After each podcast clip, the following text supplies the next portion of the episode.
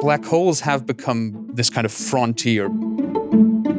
It's always been this object that starts to infringe on what you can ask as a physicist. Science Social, a podcast series about how science, history and society connect with and add to the big questions that we all have today. This show is created by the Max Planck Institute for the History of Science. My name's Stephanie Hood, and in each episode, I'm joined by guests from our institute to talk about their research, their big questions, and some of the weird and wonderful experiences they've had along the way. Very pleased today to welcome Juan Andres Leon, a historian of science and visiting scholar in Department one at our Institute, Structural Changes in Systems of Knowledge, and visiting scholar in our research programme, History of the Max Planck Society. And Alexander Bloom, historian of science and Max Planck Research Group leader in our research group, Historical Epistemology of the Final Theory programme. Hello. Welcome, Juan Andres. Welcome, Alex. Um, so we're here today with our masks on and with the windows open uh, because of the pandemic. So I hope that doesn't affect the sound too much. If you hear any, hear any birds singing, then that's why. We're here today to talk about black holes. Um, big topic. Um, so I'm looking at the moment at the first image of a black hole, which was shot by the Event Horizon Telescope in two thousand nineteen. So this is this supermassive black hole in the center of galaxy M eighty-seven. You might remember it. I mean, just to give you a description of what I'm looking at right now, is it's kind of this, looks like an orange and yellow blob with a black background. So how was this for you as historians of physics to hear about this image being produced and seeing the picture for yourself for the first time? For me, it was a, a, a moment of a bit of closure and relief, because we had been following this adventure a bit. The, you know, the Event Horizon Telescope is not one instrument, but it's like a, a dozen telescopes uh, around the world that are combined to produce this picture. And we, we had followed when, when the, the measurements had been taken in twenty seventeen, and then there was this long, long silence. Uh, and it took like a year longer than people were expecting. And but it was the question, well, is this going to be good enough as a picture that comes out of it, that actually it has uh, become uh, more iconic than other discoveries that were done in the, say, in the past five years. There has been a lot of research, of results of research about black holes. And in the end, this is what people will remember the most. So it's a, it's a good moment of closure. Yeah. I mean, the picture is really cool too, right? I mean, it, it came out really nicely. And I mean, we had... Uh, um, we invited Heino Falcke, one of the uh, yeah, ma- main scientists on the E H T, and I asked them about how they chose the color scheme, right? Because, I mean, it's not really a color photograph, right? It's not like we can actually see colors there. And he was like, yeah, yeah, that was me who chose the color scheme to make it look like a heat map. And he was really proud of that. And I think uh, rightly so, because, I mean, that really does, that's an important element in making it so iconic. That's an interesting nugget of information, actually. Um, I was going to ask you specifically, I mean, you obviously know a lot about black holes and also about the story behind this. How does... How does this image or the production of this image actually connect to your research as historians? We have, of course, you know, images of black holes that are around before, like drawings of people, um, somehow based on on theoretical ideas, trying to, you know, map out the physics of black holes. Yeah, I, I think from, from my point of view, black holes are an example of an entity that goes from a theoretical hypothesis to something that can be slowly ascertained indirectly by its effects on other entities that you can see. So it, it becomes more and more something that should exist, but for a long time, you cannot see the thing directly. You you just have more and more clues. Yeah, and in a way, I mean, like black holes are the ultimate object that defy, you know, taking images of them, because they swallow all light, reflect nothing. So the image is not just, you know, taking an image of something that's very rare, but it's taking an image of something that is really fundamentally impossible to photograph in a way. So it's interesting to see how like this kind of image changes the way people think about black holes, kind of the intuition. So the the contrast there, I think, is very interesting for, for an historian looking forward. Yeah. This is something that was really fascinating to me, I think. I mean, only having a very back, basic background in physics, I mean, I'm also more of a visual person, I think. Being able to see the image was something that, to me, was really inspiring and got me really interested in looking, like learning more about this topic full stop. Um, so before we talk a bit more about black holes, there's one theory that was essential essential to discovering them, which was this theory of general relativity.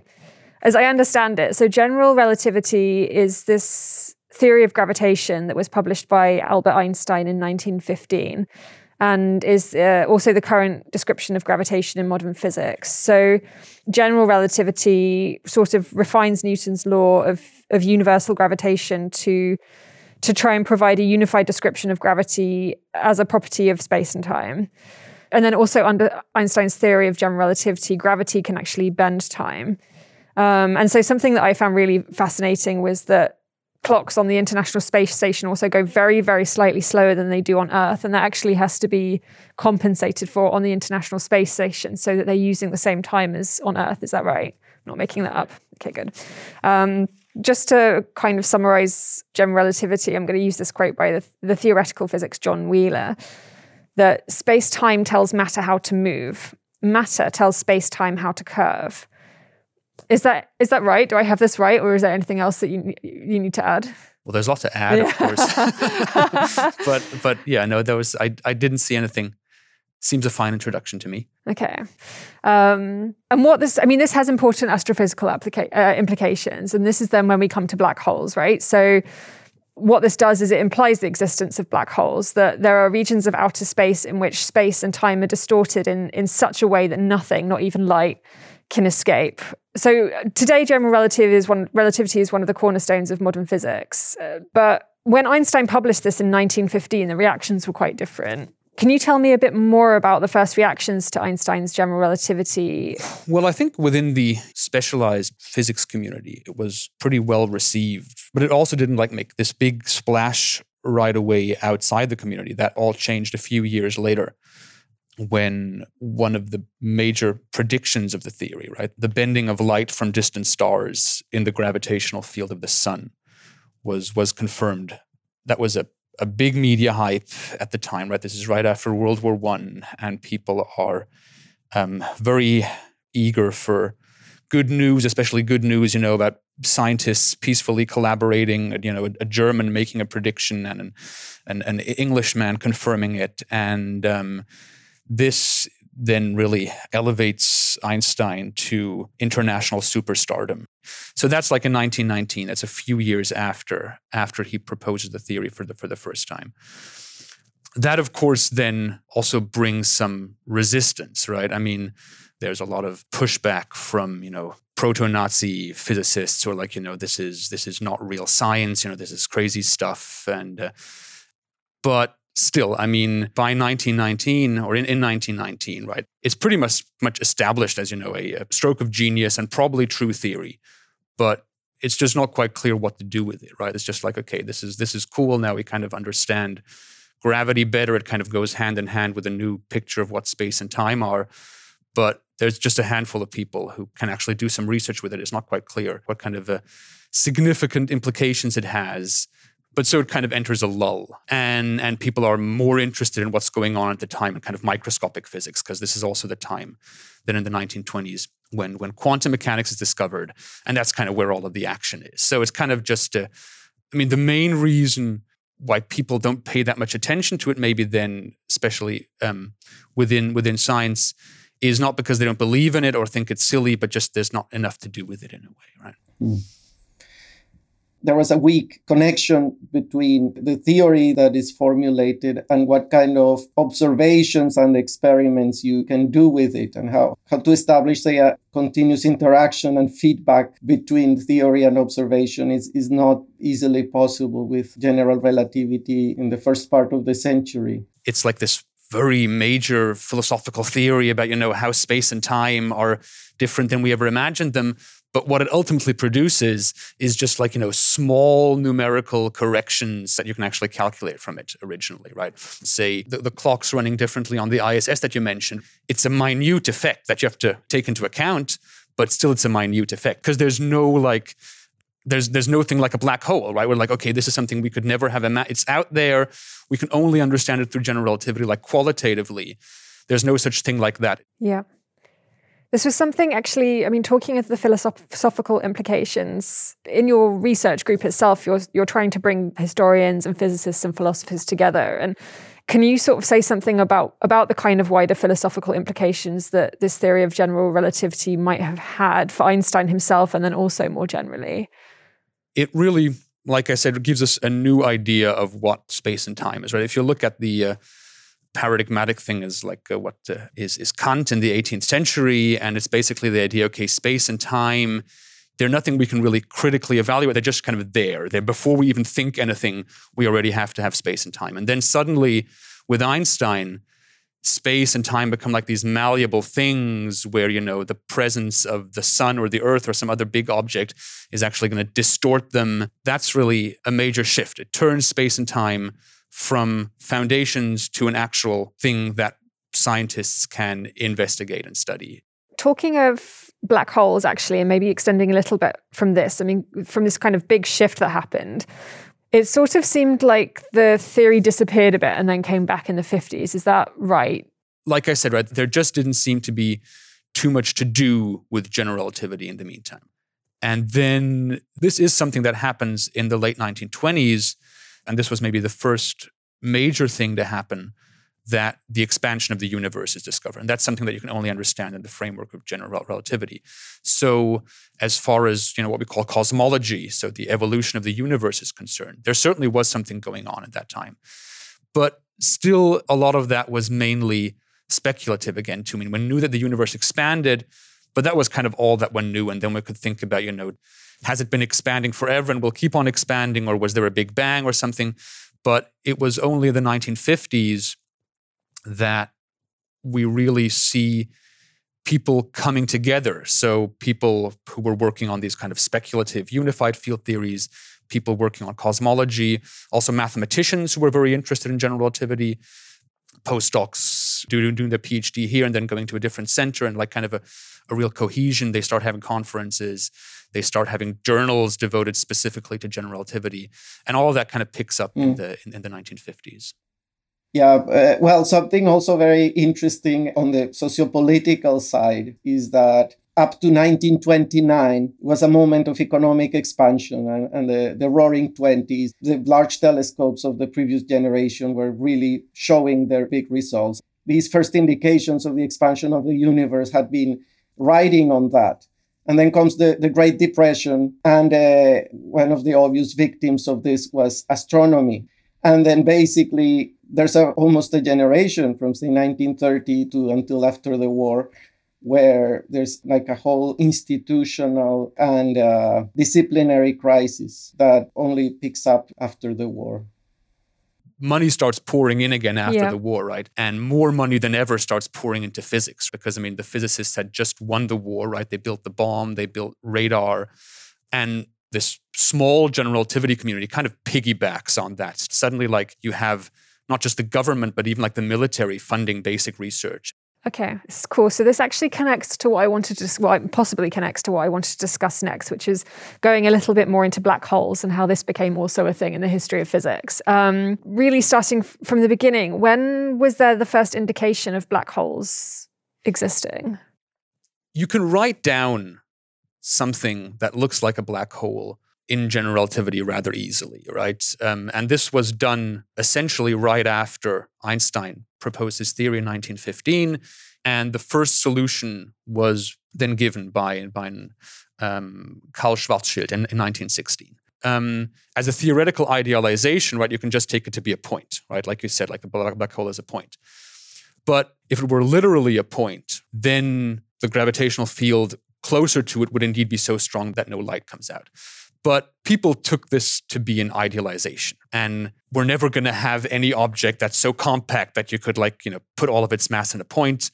So even though the formula for a black hole was there, this was not something that was considered to be physical in any way. People really start thinking about black holes really only once they start understanding how the sun works. People start working out um, that these are, you know, nuclear fusion processes which keep the sun burning. And as soon as that's understood, it's also clear that stars like our sun and other stars can use up their fuel at some point. And as soon as its fuel is burnt out, it's going to collapse from its own gravitational pull. It's going to collapse in, into itself. The question is, how far is it going to collapse? Like, you know, what is it going to collapse to? These, these are questions that people start debating in the nineteen thirties. And they come up with some stable configurations that it can collapse to. These are white dwarves. That's what's going to happen to our sun. For bigger suns, they would be so heavy that they could turn into what are called neutron stars, which is basically a huge atomic nucleus. But it was slowly becoming clear that for even bigger stars, right, the question was whether you could have stars that were so heavy that they would basically collapse all the way into a point and actually become the kind of black hole that one had thought was just an idealization. But Wheeler, whom we mentioned earlier, right, he he did not believe that at first, right? He was like, there has to be something else, you know, either some other stable configuration, like which is even denser than an atomic nucleus, than a neutron star would be, or the whole thing is just going to blow up. But over the course of time, Wheeler got convinced both by theoretical calculations in general relativity and especially also through computer simulations. So people had been working on computer simulations of these kinds of implosions because they were interested in, in bombs, right? And so by the early nineteen sixties, even Wheeler, who was one of the main skeptics, is convinced that if you have these big, heavy stars and they've burnt out their fuel, they are going to collapse into something like a black hole. It's a very interesting coincidence that simultaneously as you have this, this renaissance from the theoretical side, this is exactly the right moment when the major observations of the post-war era really kick in. Radio astronomy had been born basically during the war, when the first generation of post-war radio telescopes were German radars repurposed by the countries, the occupied countries, for this purpose. They start to discover a vastly different universe that was always there but was not accessible with the traditional optical telescopes, a, a much more violent universe, more dynamic. And then exactly in nineteen sixty-two, there is this incredible observational development, what were called quasars. And it's these observations from radio astronomy that originally didn't easily match to what was already known from the optical view of the universe. And uh, it turns out that it's because they're objects that are so far away that also the, the amounts of energy and violence of the processes that lead to these emissions is just something that is a, a different kind of thing. And this also makes it thinkable more and more that general relativity is necessary to explain what is going on. And uh, through radio astronomy, you also start to see very good evidence of the Big Bang having actually occurred. So I, I think through the nineteen sixties, there are very extreme phenomena and entities that suddenly become observable that were very speculative before. So in a way, black holes are not alone in this. It's easier to think about something like a black hole because you start to also see, well, maybe you can see the origins of the universe. Or for example, as Alex mentioned earlier, neutron stars. So suddenly all these hypotheses become observable. So I mean, you, you, you can see we've got this nice uh, division with Juan Andres talking about the observation, while I'm um, talking more about the, the theoretical aspect. And I think maybe there's one more thing for me to mention on that theory side as we go into the sixties and seventies.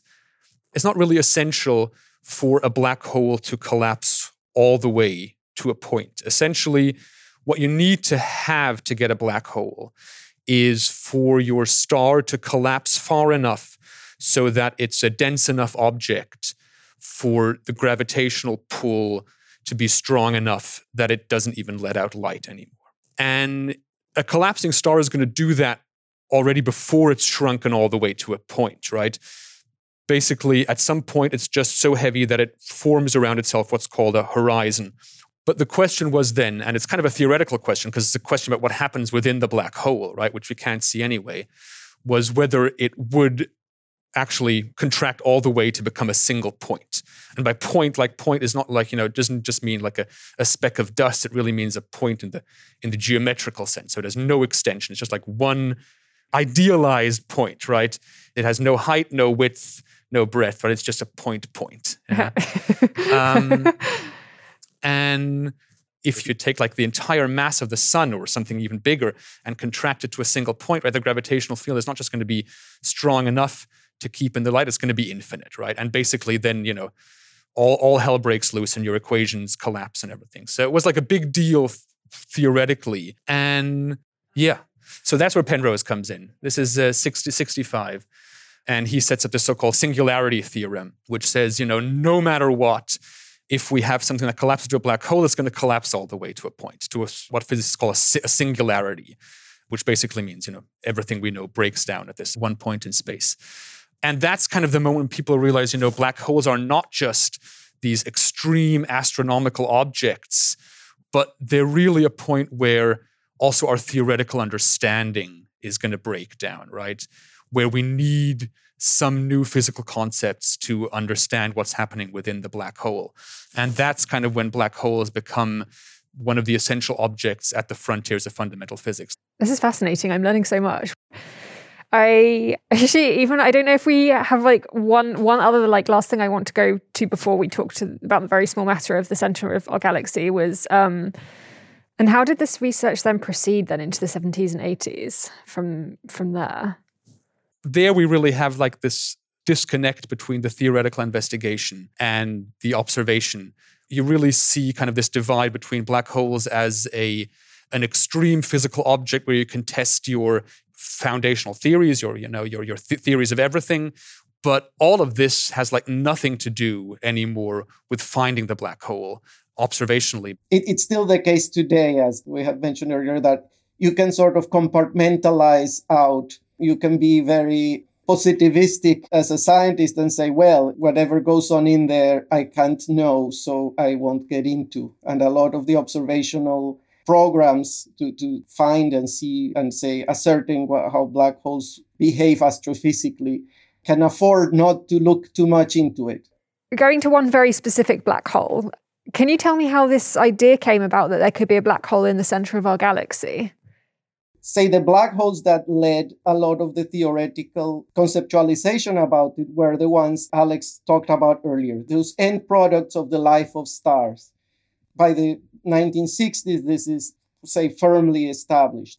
At the same time, stellar black holes are already becoming established and as an observable entity, indirectly observable, because there's this other form of astronomy that becomes possible, X-ray astronomy.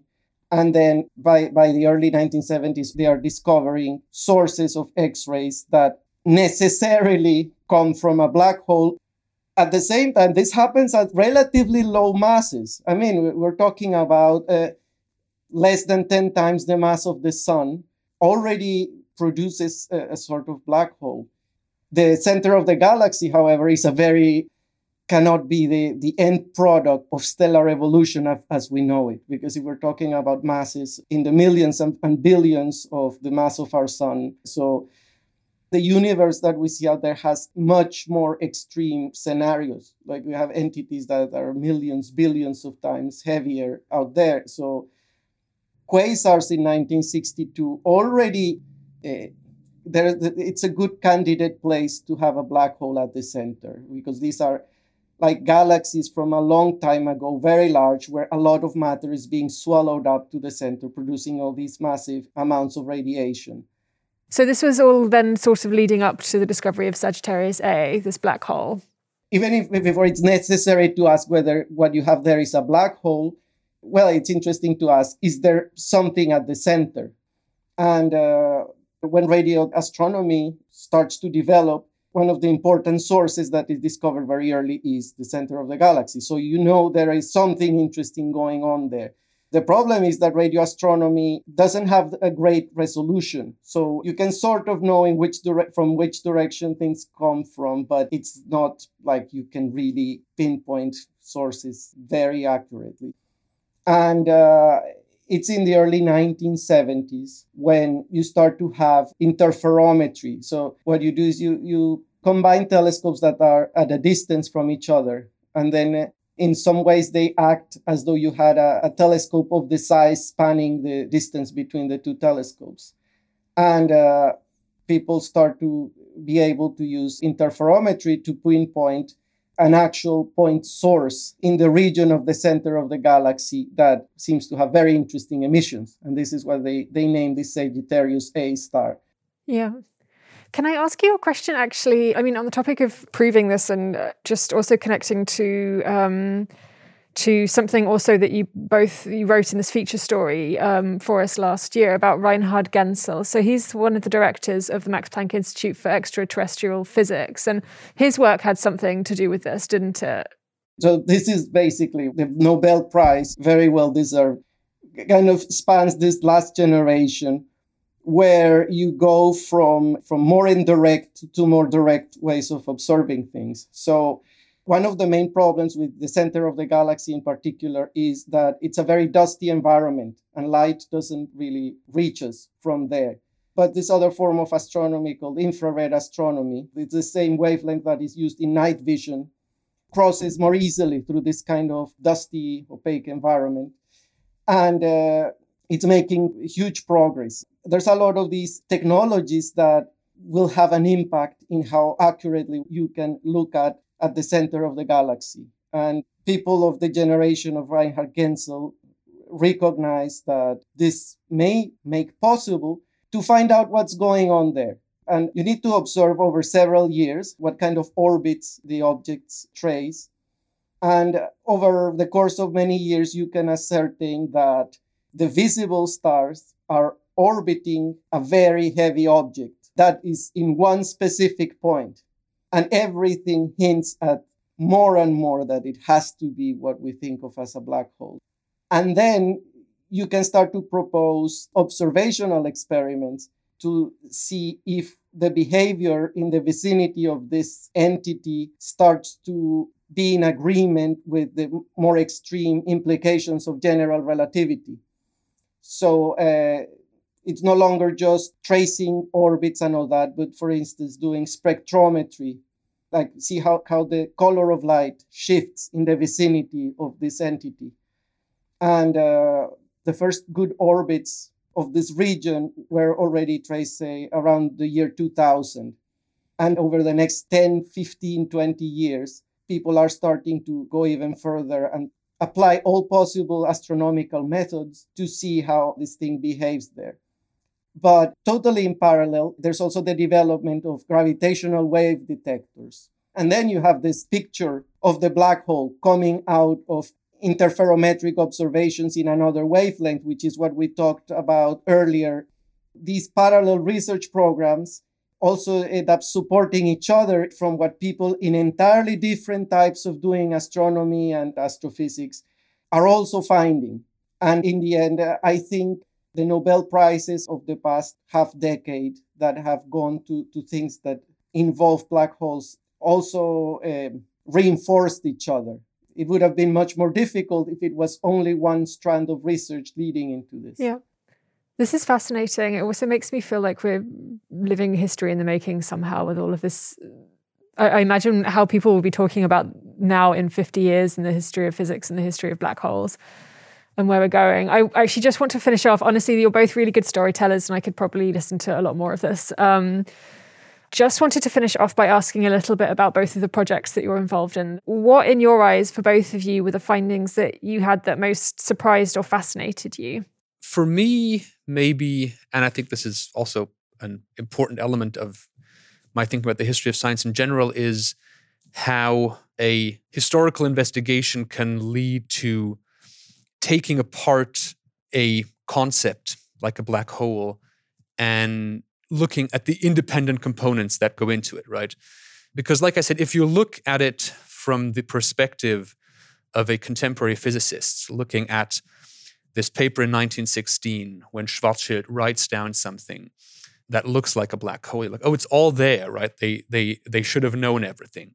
But if you look at the history, you can see how all of these individual components come together and get agglomerated into this, this notion of a black hole, right? You have the idea that they're the end product of the collapse of a star, which is not at all present there. You have the idea that the point is really an actual point and not just an idealization. All of these things I mentioned are, are all gathered together in like one big idea of a black hole that physicists work with today. But if you look at it historically, you can see how many different ideas, which are to some extent independent, such a concept as a black hole is made of. And well, I find that just, you know, fascinating from an intellectual perspective. I feel like we could go in so many different directions. I really want to learn more. Um, Juan Andres. Yeah, I'll, I'll I'll go in a in an entirely different direction to complement this, because I, I entirely agree with, with Alex. But in the kind of research that I do, what is most fascinating about black holes is that how they, how the scale of research has shifted through the twentieth century. Because you start with an individually crafted theoretical entity at the beginning of the century, whose existence in the world is almost unprovable. And through the decades, and especially after World War Two, you have all this change in the way scientific research is done that create the conditions of possibility for observing such entities out there. And uh, how many of the scientists that worked on, on the theory of black holes were uh, tied to the weapons programs of the war and the post-war era. The way that it's no longer the, the work of individuals, but of entire communities, of uh, hundreds, thousands of researchers that can lead to a scientific answer. And then on top of it, we get these incredible proofs of what are otherwise very esoteric, say, concepts. That seems to me like a really good place to finish. So um, thank you very much, Juan Andres. Thank you very much, Alex. This has been really fascinating learning about black holes.